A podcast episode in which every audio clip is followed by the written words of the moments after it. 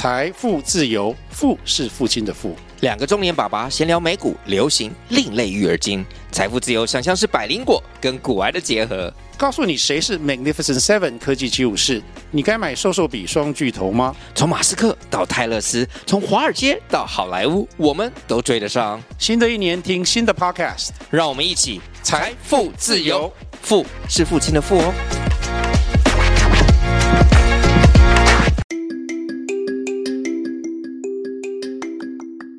大家早安，欢迎收听通勤十分钟 On the way to work。 每天早上跟着我们一起掌握最新的国际商业新闻，了解各个产业衍生出来的商业趋势。我们相信每天只要花一些时间一起进步一点点，长期下来就能够看见巨大的成长。我是 Ester Yo， 我是 Tony，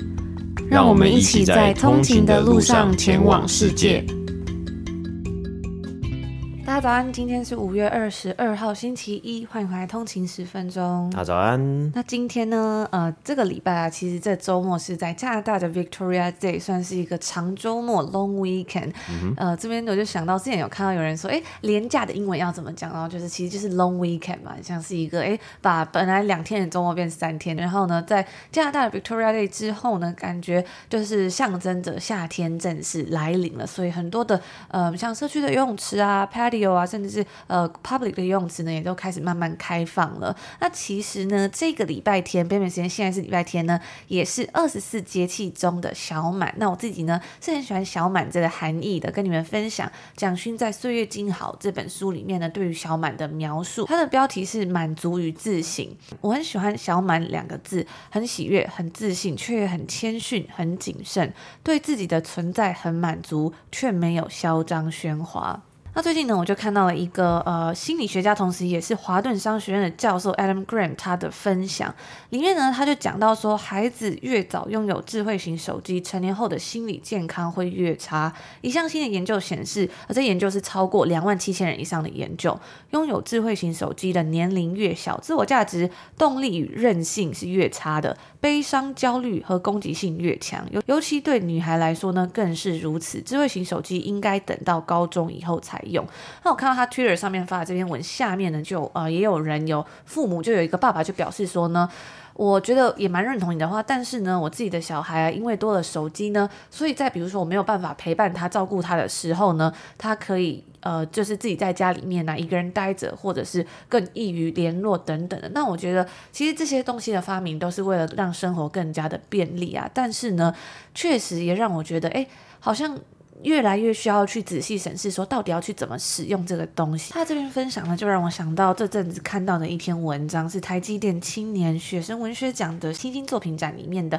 叶宜轩的这个文章。那他是第十六届散文首奖，这篇文章名称叫做我要变漂亮。那其实它里面呢稍微跟大家分享一下内容，那我会把连结放在补充连结那边，大家有兴趣可以去看全文，我觉得写得很好。他就说呢，虽然呢、啊、我会跟社群平台上的人一起倡导不管是什么样的身材都值得被爱， hashtag 拒绝容貌焦虑，支持无滤镜生活，但我还是会经常在爱自己跟恨自己之间跳针，嫉妒主流审美的美女，并且爱着主流审美的帅哥。一切说来是自卑感作祟，不过偶尔也会想，如果没有承受过直接的恶意，自己是不是会更自信一点。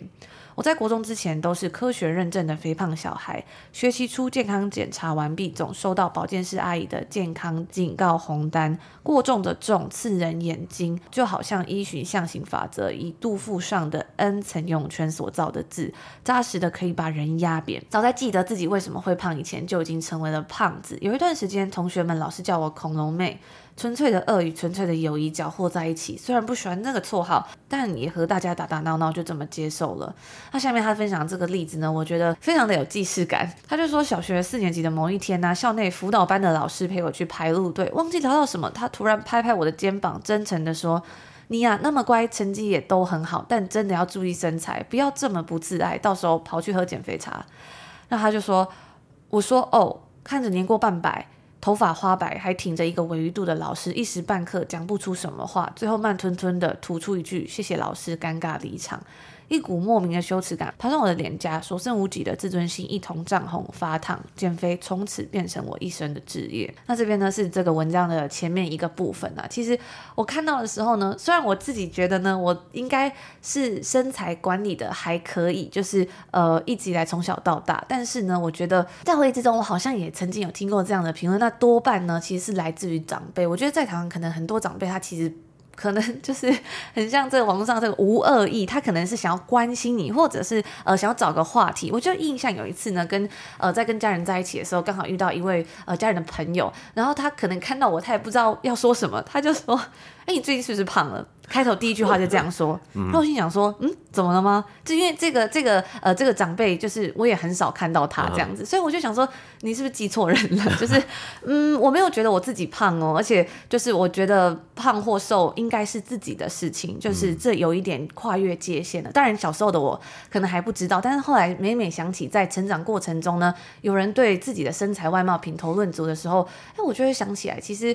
也许这个东西并不是可以成为别人谈论的一个话题，或者是呃拿来谈资跟你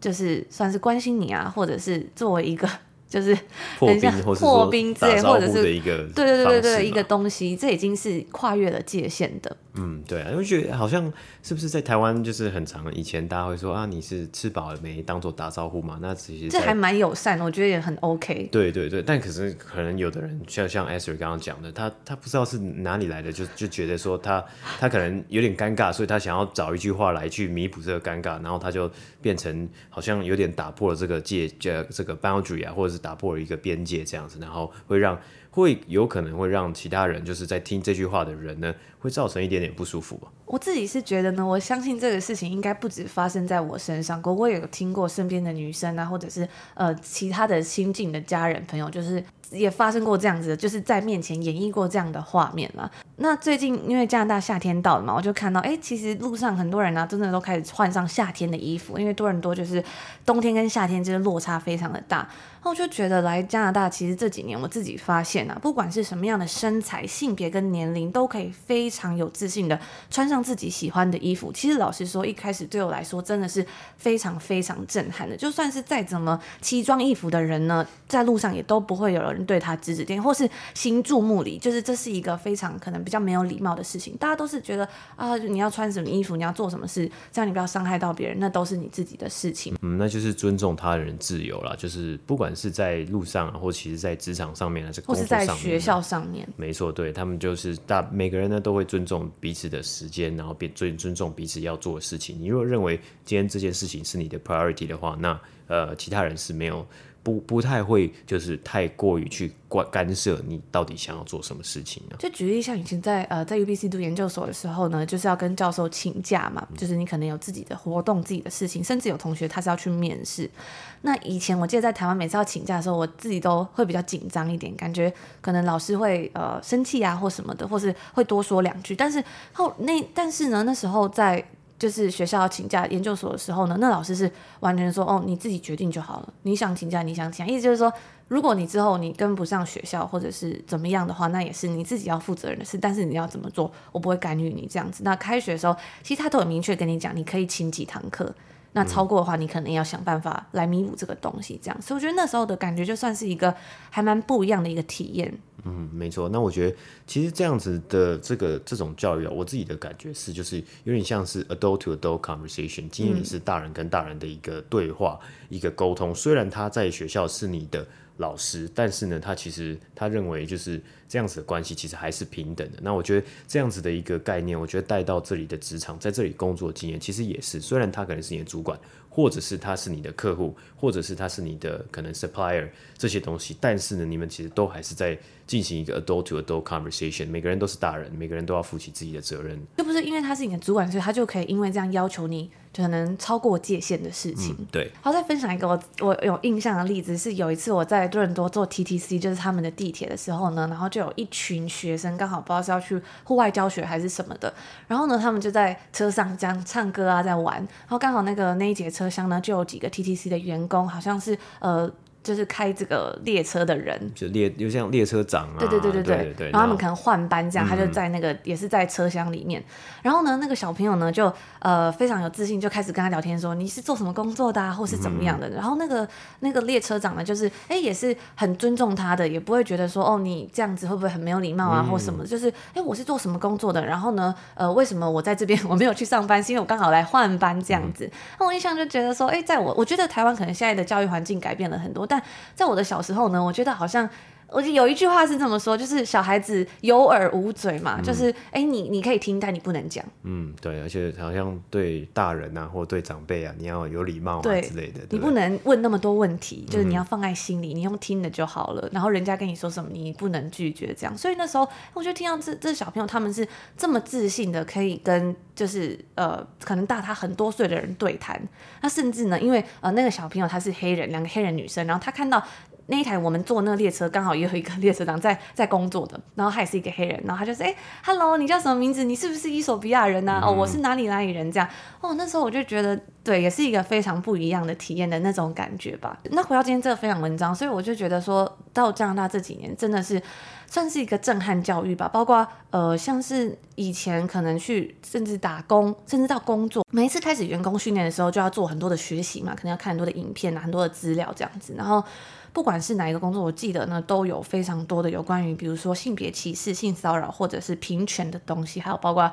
呃、L G B T Q 啊你要包容啊等等的，完全不可以在上班的时候讲出任何伤害别人或歧视的东西，同事之间啊或是对、呃、其他的人这样子。所以那时候我就觉得哇也是觉得非常的不一样。所以那时候看到这一篇台积电青年学生文学奖的文章我要变漂亮的时候呢，我就想到啊以前常打开手机关于打扮总是会、呃、看到有关于减肥啊皮肤差或者是各种对自己的挑剔，比如说哎，要怎么样让自己皮肤看起来完美无缺，要怎么样再更瘦一点，要怎么样除毛啊，反正就是真的有超级超级多，就是好多事情要做、哦、然后就觉得好像一定要达到某种身材外表才有资格为自己梳妆打扮这样的感觉。但这几年呢在这里的环境之下，我觉得我自己好像也慢慢被感染，甚至常常在外面呢就别人也会不吝啬的称赞可能自己的衣服啊或饰品的时候，我就觉得真的是好像自己有一种得到心灵自由的感觉，可以真正打从心里开心的就是想要穿自己想要的衣服啊，然后为打扮这件事情而感到快乐。那今天跟大家分享这些内容呢，也希望我们有一天都能够由衷的喜欢自己的身体。在说完了这篇、呃、文章跟分享之后呢，我就觉得说哎，这几天刚刚好哦，就是、嗯、才刚好刚刚好看完这个东西之后，我就看到了这个算是延上吗，这几天很多人在讨论的台大经济系的一个有关于学生会要选系学会会长的一个消息。嗯，对，那呃，因为他们在这个学生啊学生会他们在选这个、呃、会长啊这个学生选举的时候呢，他们就是会把呃这个候选人的是什么什么人，然后他们的经验跟他们的证件把它公开出来，就像一般的选举一样嘛，然后他们就把它贴到了呃 F B 他们好像是他们的粉丝专页上面。那其中呢有一号就是有有一组候选人呢，他们的证件呢其实好像呃充满了非常多的呃，歧视、性别歧视，还有各种可能具有攻击性、攻冒犯到他人的言论啊。那呃，这个学生选委会的的处理方式呢，好像他们其实是有贴出来说，哎，这样子的一个这些证件呢，是其实是可能是违反到就是侵犯到他人啊，或呃之类的，所以呢，他们把它放在了附件的地方。那当然还是有公，所以有有公开出来嘛。那这个事件出来呢，其实就引引发了非常非常大的回响，那其实就还蛮难过的。我们今天才刚跟大家分享到这笔几篇，比如说这个散文奖啊，台积电的这个文学散文奖啊，还有嗯，我们来加拿大之后的一些呃心得或是感想之后呢，然后看到这样子的一个比较歧视性的、比较呃具有恶意或攻击性的这个言论啊，还有政见的时候呢，我觉得这个心理呢是蛮蛮蛮失望的吧。它里面的那个证件呢，就讲几个呃，稍微分享一点点给大家，大家有兴趣就网络上应该都找得到啊。其中呃，包括像大四毕业母胎单身要进行结扎手术，然后还有像是女生微积分要强制穿高中制服上课之类的，然后甚至还有一些更严重的言论啊。所以我是觉得说，哎，看到的时候觉得就还蛮失望的吧。嗯，对啊，那我我觉得我我我分享一些我我自己的一个想法。我觉得第一个是我我自己其实也有当过系学会会长，然后我也有参加过这样子的一个选举啊。但其实在在我当时的时候呢，呃，我自己的经验啊，其实系学会会长呢不是一个呃很轻松的，就是一个良缺，他要做非常多的事情，然后他要可能帮同学办活动啊，然后促进可能系上的关系啊，或是办这个迎新活动，或是办给高甚至我们有就是我要负责办一届的这个给高中生的营队，然后来认识外文系，所以其实就是它是一个我觉得蛮蛮重要的一个一个东西，一个工作啦。所以在选举的时候呢，就蛮失望，就是大家会用一种好像感觉是很多人在在讲，就是这可能他们是在开玩笑的一个心态，然后来去呃去参加这个选举，来参加这个竞选，因为好像有四组候选人，那好像也有其他的候选人是很认真的提出他们的政见的，呃，也有就是这个台大的同学，他们是有举出说，可能现在在这几年这样子，这个台大的可能呃校园选举的一些风气啊，或是一些行为，好像就有掺杂到这些开玩笑，是不是觉得没有必要是这么认真的？但我觉得这个东西呢，真的是要好好的注意一下啊。嗯，而且我觉得就是今天这些不管你是学生出社会的人啊，其实大家都是已经是大人独立的人了，要怎么对自己说过的话负责，然后不要侵犯到别人的界限，我觉得是每个人可能都要尽力去学习的一件事情吧。那我看到这个小花妈分享的一段话，我觉得我自己也蛮认同的。她就说很多人纳闷啊，为什么这些学生越来越敢开原住民跟女生的玩笑，那是因为这个社会呢有太多的原谅跟算了，她只是个孩子，我们带回去再加强教育，不要计较了好吗？所以呢，之前这个呃暗讽原住民的学生，在社会替受害者大爱的情况下被原谅。在言论自由月悬升火冒 四点零五 丈的布条，把具有历史脉络所定下的原住民升学管道加分制度用来说成是对平地人的暴权，然后很多人还在有梗笑了，他们道歉表示自己不应该用特别的政见来哗众，以偏激不理性的政见来博眼球，已经送性平会了还要追究吗？所以言语中践踏女性，处处以吸引力来评断女性人格的学生候选人，可以想见也不会受到太多的委屈，甚至看到女性委员出来要求提反歧视法的时候呢，还在社群平台留言讥讽妇女保障名额，叫女性当兵，以及把 L G B T Q 再拿出来嘲笑，对于肥胖身材性经验交往对象等等都列出了一条条的玩笑，真的只是玩笑吗？不是，这是赤裸裸的恶意。正是这些男性光明正大的用自己的想法在凝视他人，他们认为自己有打量他人的特权，抱团取暖，以至于他们真的以为可以如此。而我们的社会往往会跟被害者说算了吧，他都道歉了，不要计较了，然后呢再一而再再而三发生，最后受害者会自己跟自己说算了，反正讲了也没用。这就让我想到我们最近看这个呃也是很红这部片《人选之人》呢，里面呢、啊、就是有一段非常强烈的既视感的一个片段，就是在讲这样的事情、嗯、那我只是就是想到看到这样子的一个事件发生呢，当然可能每一个人心中觉得的好跟坏或是怎么样的这个衡量是不一样的，但是我只是想到呃，在《人选之人》里面他讲的这句话，我们能不能就不要这样算了。嗯嗯，或许我觉得在出社会之后呢，大家都是大人，大家都要负起自己的责任，那甚至是在面对这样的事情的时候呢，很多时候真的不是就这样子可以算了，或是自己要就是要保护自己啊，那可能也要彼此给彼此相信，因为还有一群人相信着这样的事情呢是非常的重要的，我们要很在乎、呃、这样子的事情，不要让更多的这种歧视的言论或是更多的受伤发生。那虽然这个东西是一个很 maybe 是一个很长远的目标，但是至少大家要努力过才会知道这个结果会是什么样子嘛，而不是说只是在网络上这个大家都可以 发, 发泄或是宣泄自己的一个言论而已啊。那有时候其实多一点努力呢，其实我们一直以来我们在做节目的时候都相信，多一点努力，多一点关怀，多一点鼓励他人，其实这个社会或许是能够变得更好，但是就是要持续保持这样子的信念才能够进步啊。我们上礼拜五呢有跟大家分享过通勤读书会，大家如果还没有听过的话呢，可以去收听上个礼拜五的节目。那今天星期一呢，再跟大家分享这个下半部。那通勤读书会是我们每个月呢会在 Instagram 上面举行，就是呃收集通勤族们最近在读什么好书，或者有什么很棒的好书推荐，然后我们把它收集起来分享给大家。那这次呢，通勤族推荐的书一样是十分的精彩啊。今天我们就来讲下半部通勤族分享的第一本书是 Find Your Why， 找到你的为什么，寻找最值得你燃烧自己、点亮别人热情的行动计划。那我自己呢，一直以来都很喜欢 Simon Sinek 的书，我记得以前在研究所读到他最著名这个 Start with Why 先问为什么，也影响了我们非常多。在 Simon Sinek 写出 Start with Why 之后呢，有越来越多的读者就开始问说，我跟我的团队该怎么做才能找到这个 Why 为什么。所以在这本书 Find Your Why 之中呢，他将为什么的理论发展成完整的行动计划。书里面讨论到要如何探索个人的为什么以及团队的为什么，所以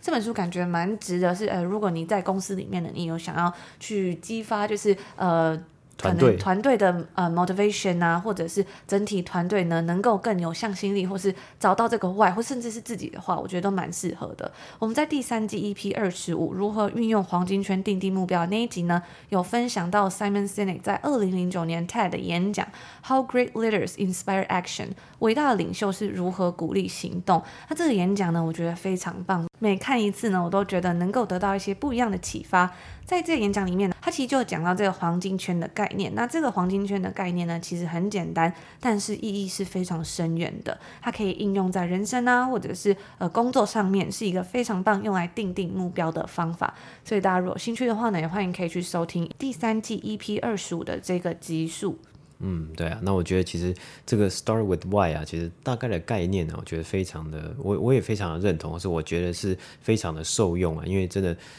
他所讲到的黄金圈呢，抽丝剥茧呢，就是到最终呢，最重要的事情啊，其实就是为什么要做这件事情啊。那如果是以在公司来说的话，那就是卖产品，你为什么要卖这个产品啊？嗯、重点就不是说这个产品呢，它可能有多棒的功能，它有多好的呃，可能投资团队，或是它有多好的这个呃技术啊，然后多漂亮的外观啊，而是呢，这个产品为何而生？它是要解决什么样的问题？嗯、或是有时候呢，会可以稍微比你有点想象是找到你真的内心想要做什么事情，找到你内心的这个热忱是什么样的东西可以持续的驱动着你。所以我们刚刚才讲到说，哎 ，maybe start with why, find your why， 找到你的为什么呢？可以作为一个可能某种程度的 motivation， 让你自己呢，还有你的团队呢，是更加的前进，更往前去呃找，就达到你们自己的目标。在他的那个 Start with Why 的书里面呢，他其实就是呃跟大家分享到为什么一要从 Why 开始，而不是从 How 或 What 嘛。嗯、因为很多时候呢，呃，我们的价值观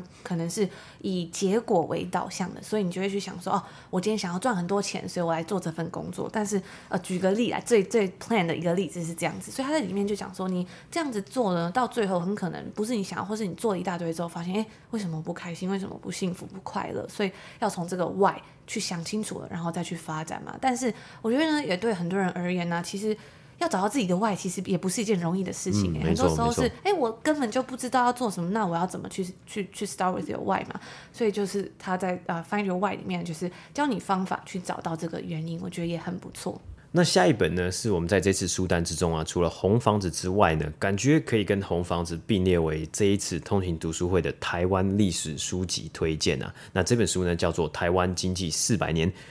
这本书呢，是由主要研究兴趣是台湾长期经济成长的台大经济系名誉教授吴聪敏所撰写的。啊，今天好像提到很多经济系嘛。那我们第一章呢，它的第一章的章名啊非常有趣，叫做现在的生活真的很好啊。他写到呢，经济成长提升了生活水准，台湾人呢在二十世纪就是一九零零年代的后四十年，所以大概是一九六零到两千年的时候呢，这个四十年期间生活水准是大幅的提升啊。那很多经济学家呢都是这个这样子的这个生活水准大幅提升呢，称作为一个经济奇迹。那在这本书里面的内容呢，它是写到啊，从一六二四年到清治末年啊，台湾是一个传统而落后的农业经济。一八九五年日本统治台湾之后呢，总督府推动了全面性的基础建设，包括公共卫生、土地调查、户口调查、现代化的交通系统，也启动了台湾的现代经济成长。那到了日治中期的时候呢，台湾其实已经从一个传统落后的社会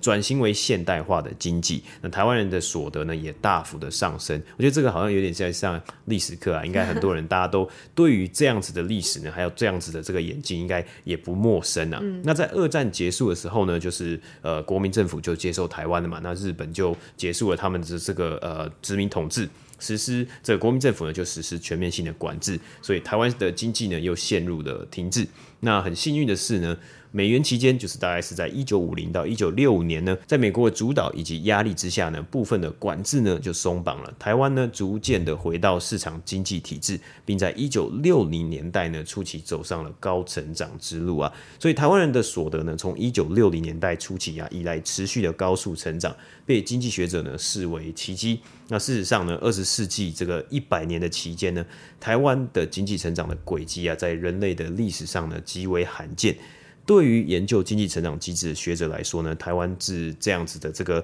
呃过往的成长经验呢，极具教育意义啊。那当然，我觉得呃，可能我们在教科书上面读到啊，呃，有有很多的一个因素在掺杂在里面嘛，啊，包括像是台湾在一九六零年代开始呢，就是积极的发展代工产业嘛，那甚至我们在可能晶片战争啊，或是半导体产业的发展之中呢，也可以慢慢的看到，哎，台湾在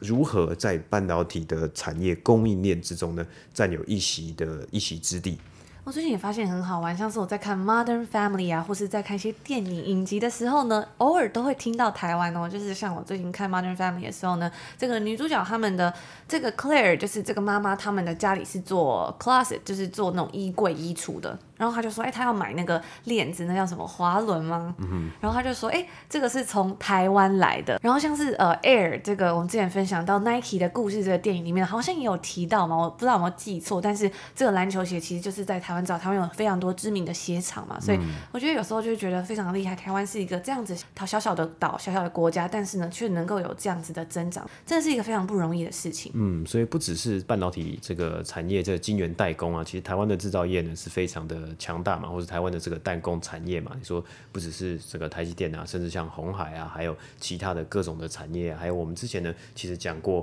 非常、嗯。呃，疫情的时候呢，非常红的 Peloton 呢，这个脚踏脚踏车和健身飞轮呢，这个整个飞轮几乎都是在台湾制造的。那他们后来也收购了台湾的公司，然后作为这个呃制造的供应链生产线。那台湾其实还有像是乔山这这样子的公司，是专门在制造这这个呃生产这个运动仪器、健身仪器。像我之前在买 Lululemon 那瑜伽垫的时候，我也是哎突然发现这个是 Made in Taiwan， 就觉得非常的有趣。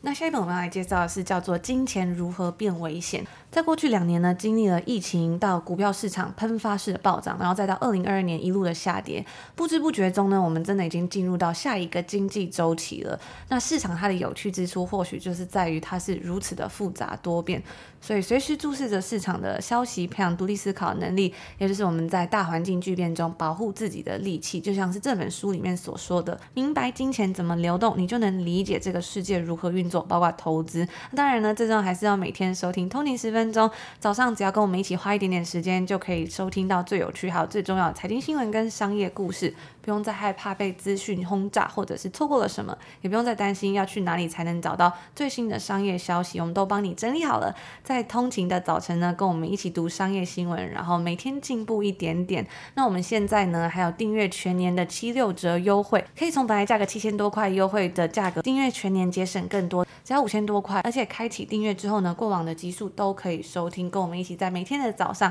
前往世界，千万不要错过哦。那接下来的这本书呢，是来自于北欧的书，我们好像很少看到来自于北欧的书籍嘛。这本书的主题呢也非常有趣，他在介绍的文章之中呢，就说这本书在瑞典呢，每三十个人就有一个人看过。那内容呢是在说，二十六岁事业有成的比瑞恩呢，在即将成为跨国大企业最年轻的财务长的时候呢，却选择抛下一切，到泰国的森林展开了十七年的出家生活。那在森林寺院之中呢，他还被授予的称号，它的意思呢是叫做在智慧中成长的人。那这本书叫做我可能错了，那我可能错了这句话呢，正是比约恩在寺院中汲取到最有智慧的工具啊，帮他挺过了十七年后再回到瑞典的时候的忧郁风暴，以及罹患渐冻症逐渐走向死亡的日子。那作者呢是在去年，也就是二零二二年过世了，所以这本书呢是他最后一本作品。那通灵族呢，他这个提供的这本书的通灵族是表示啊，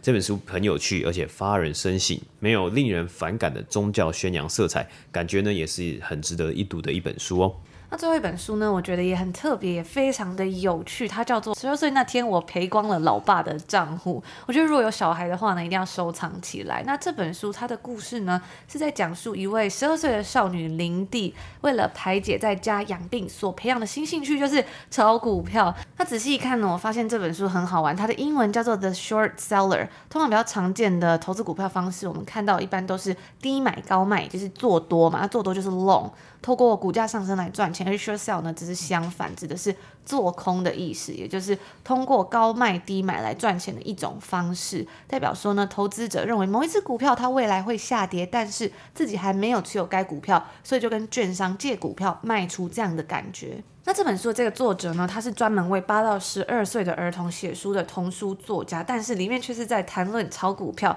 所以呢，也是因为这样子啊，让很多股市金融的专有名词都变得非常浅显易懂。我觉得呢，应该很适合金融的初学者，或者是想要给小朋友认识股市的家长。很难得有一本大人小孩都适合读的金融小说，我觉得真的是非常有趣。我也要把这本书收藏起来，以后如果我有小孩呢，我也想要给他看这本书。嗯，对啊，因为培养小朋友就是呃，可能从八岁啊，或是从这个十八岁以下的这个小朋友的金融识读能力呢，我觉得是蛮重要的一件事情啊。那因为呢，我们在整个教育的制度之下呢，我觉得好像呃很 focus 很着重的就是在学科。我觉得可能在国外的教育体系其实大部分也是 focus 在其他的这个面向啊，那在这个 financial literacy 也就是金融识读上面呢，或许还少那么一点点啊，所以这些书籍呢的出现呢、啊，我觉得非常的有帮助，非常有效啊。然后不仅是小朋友，诶，或许大人呢也可以透过这样子轻松的方式来去学习到股市啊，还有金融专有名词啊，还有一些其中的小故事啊，还有意义等等的。嗯，那以上就是我们这一次的这个四月份书单啊。那其实呢，这两天这个周末，我们也在我们的 I G 账号就是举办了五月份的通勤读书会，收集通勤族最近在读什么书，然后呢，也募集到了很多通勤族分享的好书，我都有把它就是在分享给大家之后呢，我也会再做统整起来。所以，如果大家你们最近有看什么好书的话呢，也欢迎可以到我们的 I G 账号 On the way to work 上面跟我们分享。我每次真的都觉得、啊、看大家最近在看什么书，真的收获很多，因为以前常去书局，然后真的想看书的时候却找不到好的书，但是现在透过这样子的平台，这样的方式，好像真的组成了一个很棒的读书会，也举办了好几个月，我觉得真的是非常的开心。然后我有看到有个通勤族呢，就有回复说他最近刚购入 Kobo 的阅读器，不知道怎么选书的时候呢，幸运的看到你们推荐，也是彻夜看完的这本《上流儿童》，就是我最近在看的，我最近刚看完的书。他说他接着要入坑看、呃、另外一本通勤族最近推荐的书，有你们真好。那我看到这个通勤族的评价，我真的是也是非常的开心。我觉得看书真的是最便宜又最有效益投资自己的方式。我记得小时候我常就是小朋友时间很多嘛，就觉得很无聊啊，然后开始看书，沉浸在书中，才发现哇，更广阔的世界。当时那种很发现更多世界的那种兴奋。那我觉得很可惜，现在出版业真的很辛苦啊，所以希望用我们微薄的力量呢，能够来推广这些好书，让很棒的内容跟知识可以继续传播，也让作者们可能有多一点点的意愿来写好书，不不管富有或贫穷呢，都能够接触到更多知识的机会。而且呢，我觉得、啊、就是我们的书单品质都非常的高，通勤族介绍的书呢，真的真的都超级厉害的，所以就是也都所以呢，也希望在这边分享给大家。大家如果有什么有兴趣的书的话呢，就可以把它收藏起来，就不怕之后没有。有书可以看了。嗯，对啊，那如果大家想要呃，就是了解这个书单的话呢，还有我们在现实动态及时分享的这些好书呢，也欢迎追踪我们的 I G on 的一个底线 way to work 啊。那真的收到了蛮多通勤族的回复啊，就是他们呃都很，就是大家都很期待呢，每一次我们分享大家到底都在看什么书籍啊。那以上呢就是今天星期一的内容啦，希望大家听完今天的节目呢，可以有醒醒脑的感觉，然后开启一个美好的新的一周。那我们就明天见咯，明天见，拜拜。